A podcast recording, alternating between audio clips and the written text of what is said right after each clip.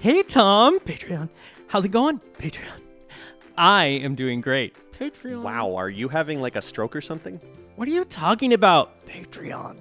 That's just my weird eye. Patreon. Well, no, I'm I'm used to that, but you're you're skipping like an old CD. Should I knock you on the side of the head? Oh, okay. Calm down. Patreon. I read this thing on subliminal advertising, and since we are pushing our Patreon, Patreon, I thought I'd try it out. Patreon. Well, very subtle.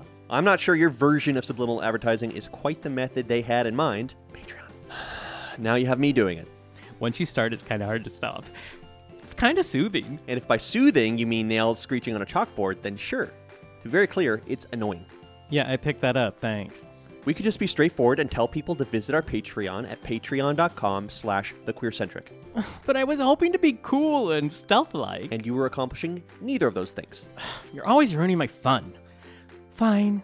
We can just tell them that we have different levels of donations and you get cool stuff on each level and even get exclusive things. Oh, that's the attitude.